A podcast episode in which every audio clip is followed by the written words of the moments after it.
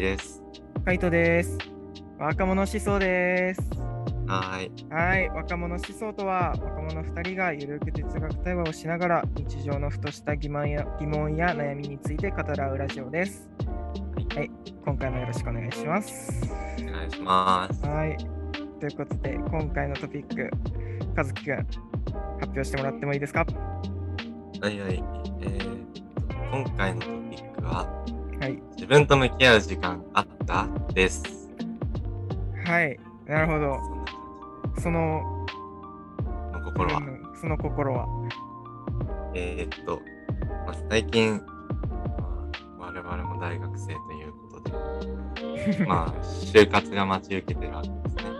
はい、これからね。まあ、まだね、人によってはいろいろまだ時間あったりとか、俺も休学しちゃおうかなとか考えたりはしてるんだけど、まあ、いずれその時間は来るでしょうってなった時に、うん、まあ、なんていうの、よく聞く言葉で言えば自己分析とか、うん、うん、学学知化、まあ、学知化はちょっと今回のトークテーマとは関係ないんだけど、うん、うん。まあ、いろいろこう自分に対して分析をしなきゃいけないよねっていう部分が増えてくるじゃない。そういう時間が必要になってくるじゃない。うんうんうん。でもなんか、俺が思うに、就職の面接の前に数ヶ月とか、っていう風な、そんな短期間で自分ってわかるって感じなのよ。確かに確かに。うん。で、まあ、俺が言いたいのは、うん、もうなんか、小学校とか、小学校はちょっと早いかもしれないけど、うん、中学校、高校とかってもう完全に自我があるわけじゃん。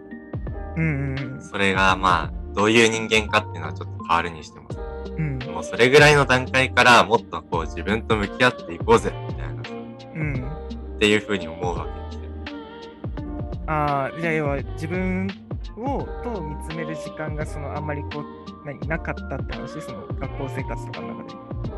まあ、俺の場合は、うん。比較的こう、まあ、こういう人間ですから、なんか悩みがあったら考え込んだりとか、うんうんっていうので、比較的こう、他の人から比べたら、まあ、自分をむ、自分と向き合ったり、自分を見つめるみたいな時間は多かったなってうん。思うんだけど、うん。でもそれでも俺が今悩んでるのは、ん自分のその興味の方向性とかっていうのが、うん。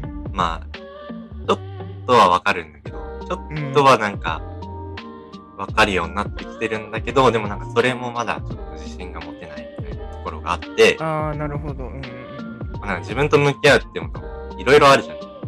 うん。自。分の人間性を知るっていうのもそうだし、うん。自分のなんかこう、心地いい距離感、人との付き合い方を知るっていうのも自分と向き合う時間でうん。知るもんだし、うんうんうん。その中でも俺は、自分の興味の方向性だったりとか、うんまあ、もっと現実的な話、それをどういう仕事に結びつけたらいいのかっていうのがちょっとまだ不明瞭なわけよ。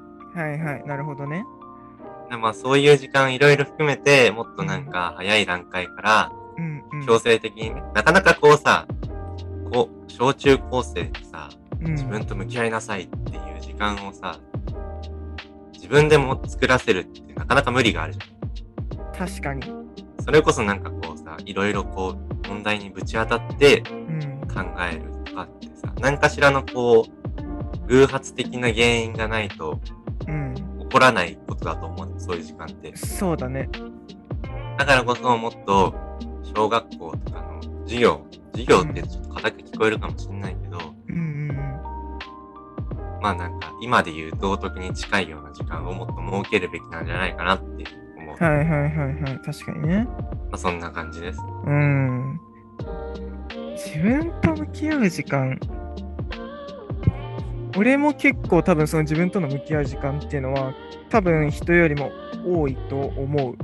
やっぱ普段から考えてることはわりかし多分現在のことよりかは割と将来のことをよく見つめてることが多いから結局将来のことを見つめるってなるとじゃあ今の自分は何をしてるんだろうっていう過去から現在の自分を見つめた上でじゃあ自分が将来何ができるのかとかまあそれこそ今やってる内容が本当にやってることとかが本当にいいのかみたいな感じのこうすり合わせみたいなところにはなってくるじゃん。うんで、そうだね。まあでも、なんか、でも言う通り、なんかその環境なんだろう、確かにかん、うん、どうだろうな。多分俺らはわりかしこう、自分自身でやれてる部分も大きいからっていうのもあるけど、なんかその、やらされたところで、うん。環境がそうさせたところで、じゃあその人たちは真面目にやるかっていうのも関わってくるじゃん。っていうのも、そうね。割と多分、じゃあそういう授業的な観点で見たときに、多分そういう内容って道徳とか、なんかあの、小学校とかだとなんだろう、総合の時間みたいなのが多分あったと思うんだけど、ね多分そういうのに近いと思うんだよね。でさは、いはいはい。じゃあ自分がその時その小学校とか中学校の時代時代を振り返ったときに、その時間自分何してたって考えてたらさ、あこれ多分そういうことに関して多分めっちゃ真面目に考えてたわけではないんだよね。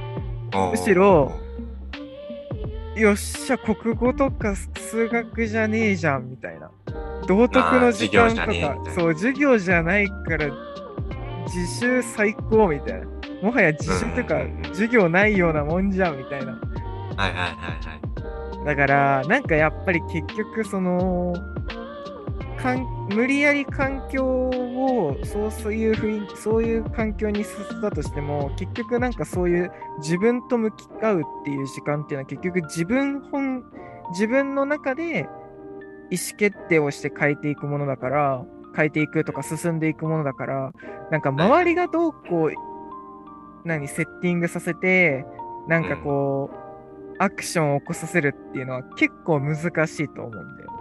あーなるだほどね。だからそういう意味では、なんかこう、やっぱりその個人、何その個人個人で何かその自分と考えさせる何自分が自身を見つめなきゃいけない何かのきっかけがないない限りなんかそういうのってすごいはいはい難しいなっていうのはあると思うんだよな。なるほど。うん。まあ、その点で言えば、うん逆に俺は、ああの道徳の時間とか、その興奮して討論に参加してるタイプだったので、あー、なるほどね。うんまあちょっと確かに、まあなんか普通の小中学生、小学生とかが、うん。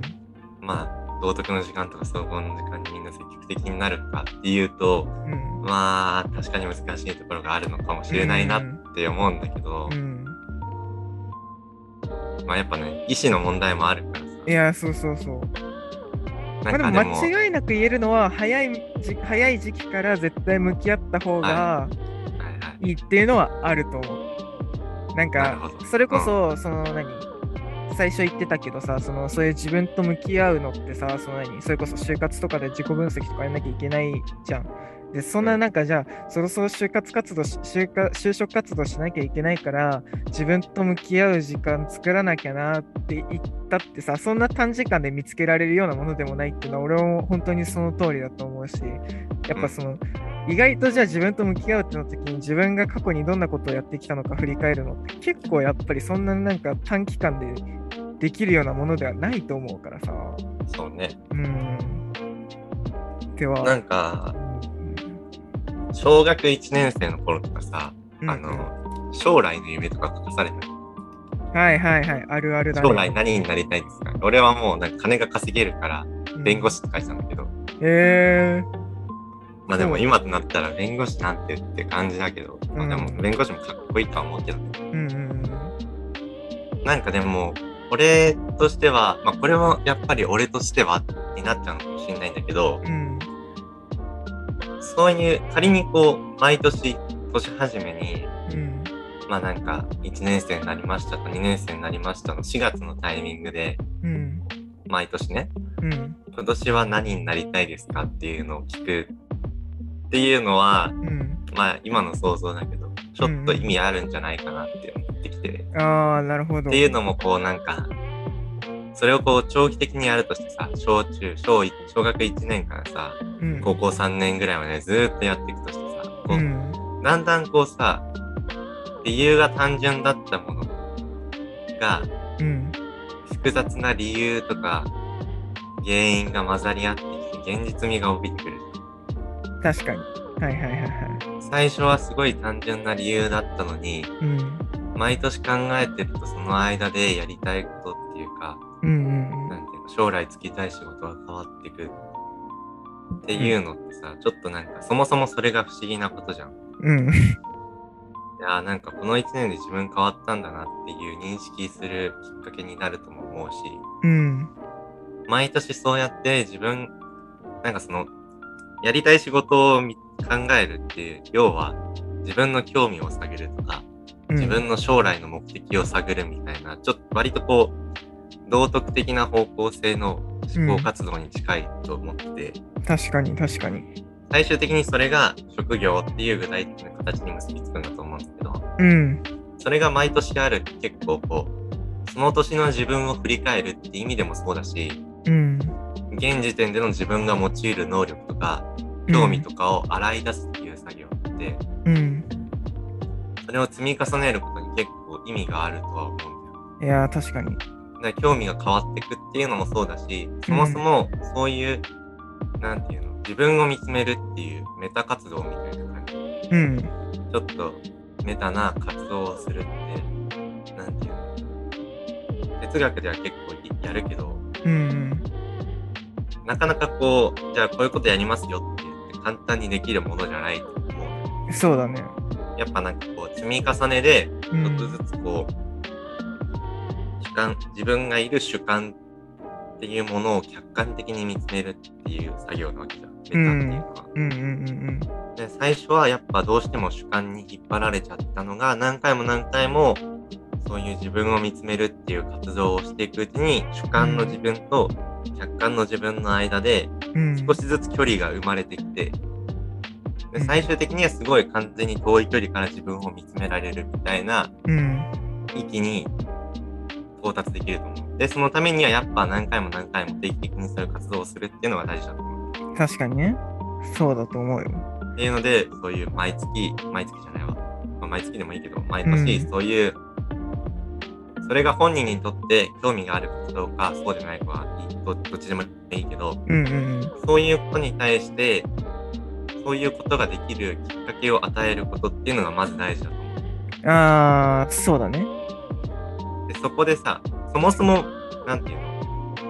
大半の人はさ、うん。まあ高校になったりとか、高校でなんか問題があったりとか、ちょっと大人になったからとか、うん。大学になって就活があるからっていうので、うん。初めてそういう活動に関わったりするわけじゃん。うんうん活動に関わる。そういう活動をするわけじゃん。うん。だからなんか、あんまりこう、解像度が低いような気がするんです、自分のね。うん。ぱその主観にどうしても引っ張られちゃってる部分があって、うん。ただそういう活動を早いうちからしとけば、うん。自分は小さい頃はこういう趣味があったけど、それが変わってきて、うん。例えば、その変わったきっかけには自分はこういう出来事があったからかもしれないなっていうのを毎年できるわけ。うん。うん。その記憶って抜け落ちてくからさ、確かに。変わってくきっかけとかって気づくのもさ、うん。やっぱ毎年やった方がそう、記録に、記憶に残ってる。そうだね。こういうことがあったから変わった。うん。ら今までこう自分を構成してきたもの、人間ってこう経験的に変わっていくけど、うん。自分を構成してきたものに対する理解がより深まると思うん。う。だから毎年やればいいんじゃないかなっていうのを妄想したんいだよ。やー、確かに。なんかそもそもさ、その人ってもの自体がさ、結構その、もちろんその向き合う時間を作りづらいっていうのも多分あると思うし、そもそもなんかこう、あんまり過去の経験をこうちゃんと振り返ろうとしない、する人って結構少ないと思うんだよね。なんかそのさ、あの、なんだろう、例えば、それこそ、俺らが今大学生で、じゃあ中学とか高校でやった勉強とかをわざわざ思い出すかつったら、まあ、あんま思い出さないし、そもそも思い出せないレベルまで来ちゃってると思うわけよ。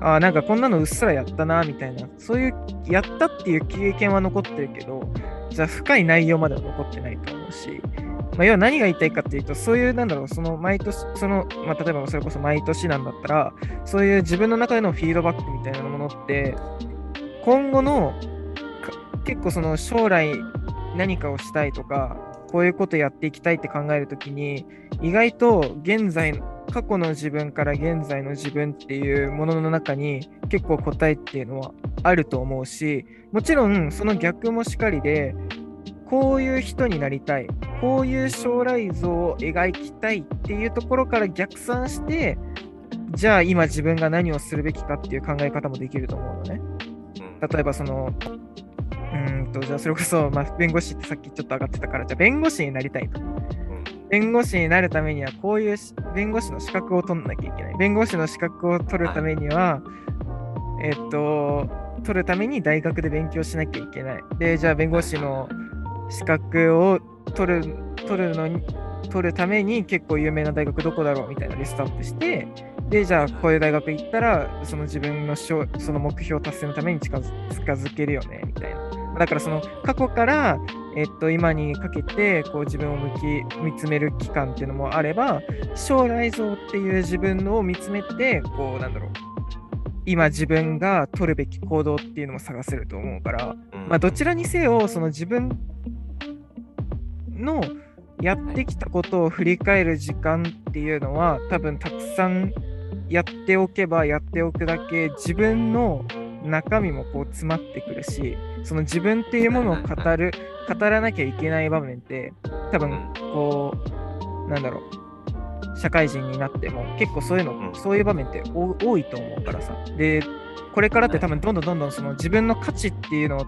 俺は社会人とかになった時にどんどん出していかなきゃいけないと思っていてでそれこそ何、うちょっと話はそれちゃうかもしれないけどその企業の中でそういう今ジョブ型っていうのが流行っていくとなるとさもう個人個人の能力とかスキルを見て採用とかされていくってことはある程度自分自身の価値を磨かないと企業側はそこを認めてくれなかったりだとかあはいのいやうちの企業には別にす必要ないかなみたいな感じで見られるわけじゃん。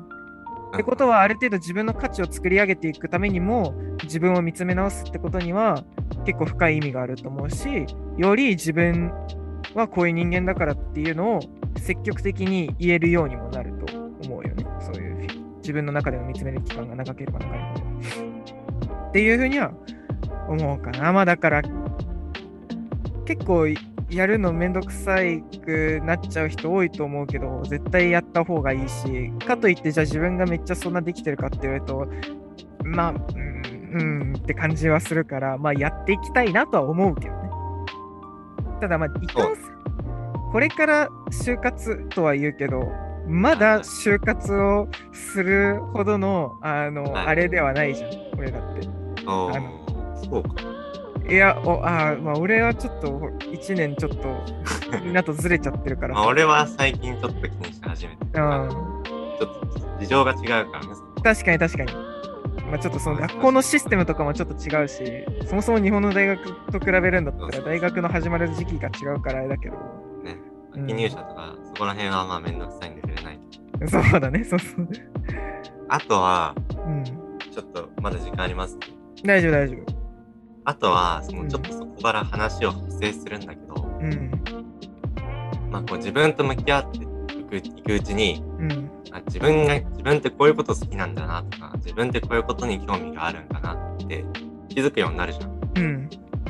で、それをもっとこう伸ばせる社会であってほしいというか、環境であってほしいなって思うのよ、俺は。うんうんうん。っていうのも、今って、今ってってちょっと難しい話。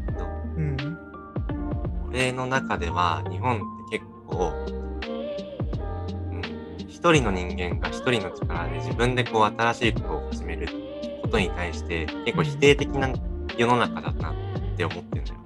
っていうのはうん別になんかこう起業とかそうういうん。大それた話じゃなくて、うん。例えば、まあ俺の例を出せば、うん。俺は今結構物を書くってことに興味があるの。うん。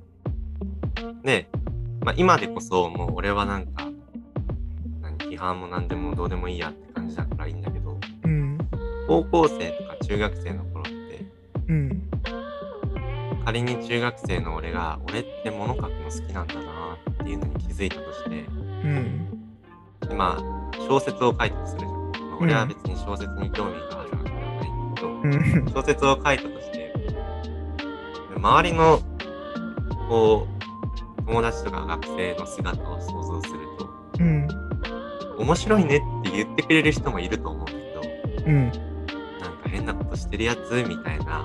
あー、なるほどね。よくなんか、これもあんま、なんていうの、世間的にいい表現ではないけど、うん。漫画の中で、なんか漫画家を目指してる主人公が、うん小学校時代に漫画を描いてたんだけど、お前の漫画面白くねえなとか、気持ち悪いなみたいな、はいはいはい。いじめに遭うみたいなうん。構図ってよく描かれるじゃん。うんうん。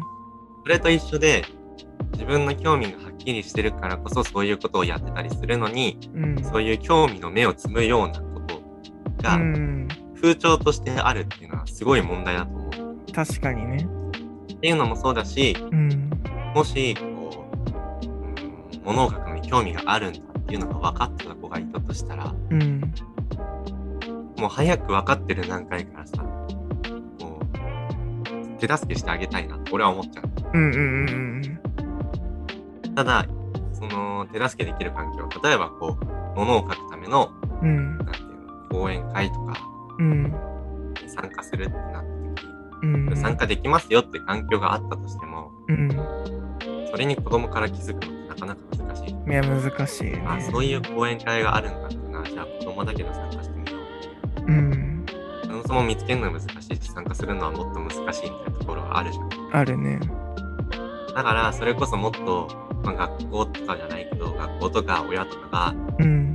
もっとこう、あこういうところに興味があるんだね。じゃあもっと引き上げて、いってあげるよ、みたいな。引き上げて、一緒に頑張ろうよ、みたいなうん。環境があるともっといいなと思う。いや、それね。別になんか、引き上げたはいいけど、ちょっと興味なくなっちゃったって言うんだったら、まあ、それはそれでいいとして、うん。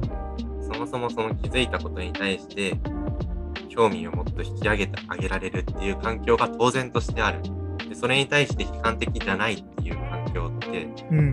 すごい理想的だなって思ったんいだよ。やー、そうね。でもね、実際としてね、やっぱそういう人を見てると、周りから見たときにそういう人って意外とキラキラしてんだよね。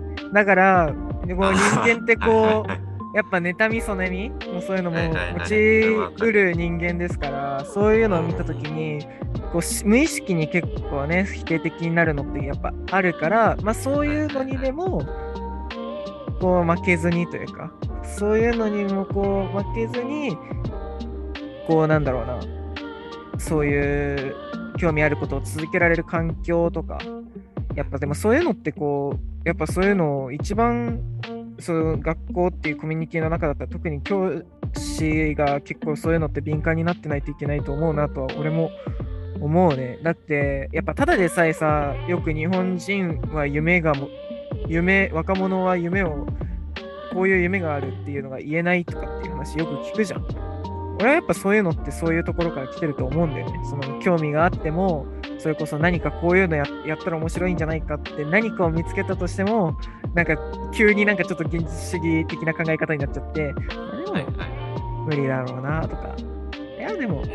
他の人やってるだろうとか、やっぱすぐこう否定的になっちゃうから、まあそうじゃなくって、とりあえずこうやってみる精神じゃないけど、まあなんかそういう、もちろんそういう精神になるようにな、こう環境もそうだし、心持ちもそうだし、なんかそういうのがあったらいいよね。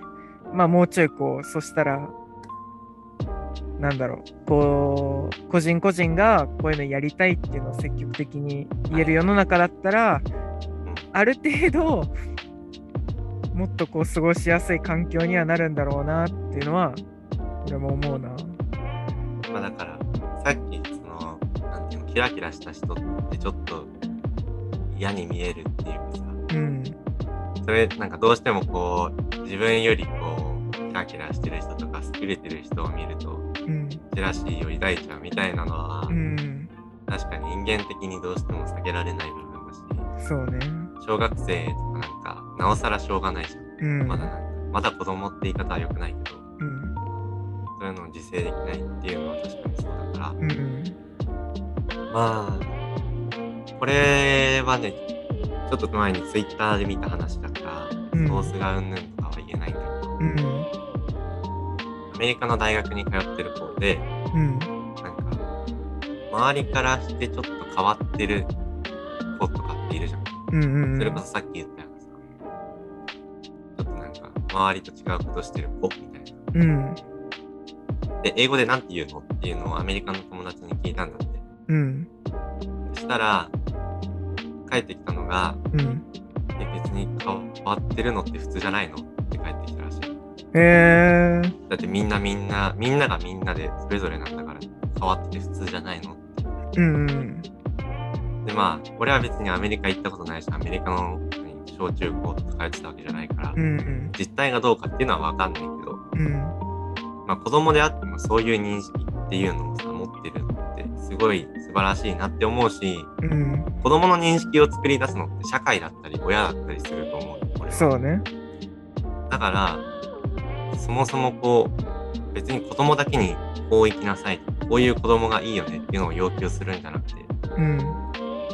そもそも俺らとか、まあ20代だけどまだ、うん。20代、30、40、みんな大人になった人たちが、うん。そういう風潮を作り出していく、そういう空気を作り出していくっていうのがまず始まりだろうなって思った。うん。確かにねあ。の話を聞いて。いやー、どうだかな。みんな多分それぞれはそういうふうに思ってるんだろうけど、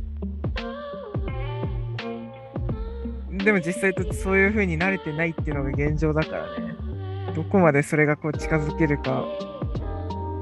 まあでも個人個人でね、変えられることもあるからね、そういうのまあ、言いたいことはわかる。どうしてもなんかこう、大人全員がそういう風に変われっていうのは、俺はそれでもやっぱり夢ではあるけど理想論だとも思うし、うん。でもなんか、ね、夢見たいし、まあまあまあまあ。夢に近づく、近づくことはできるし、うん。完完成させることはできなくて、うん。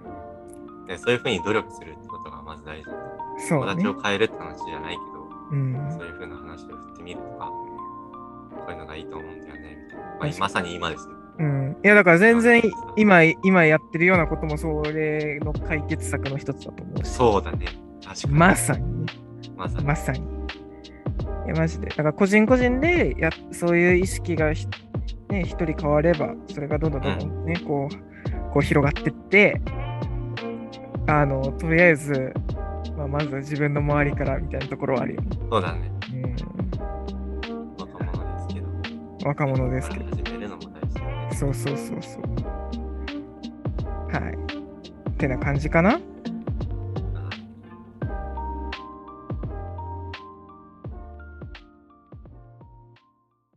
はい。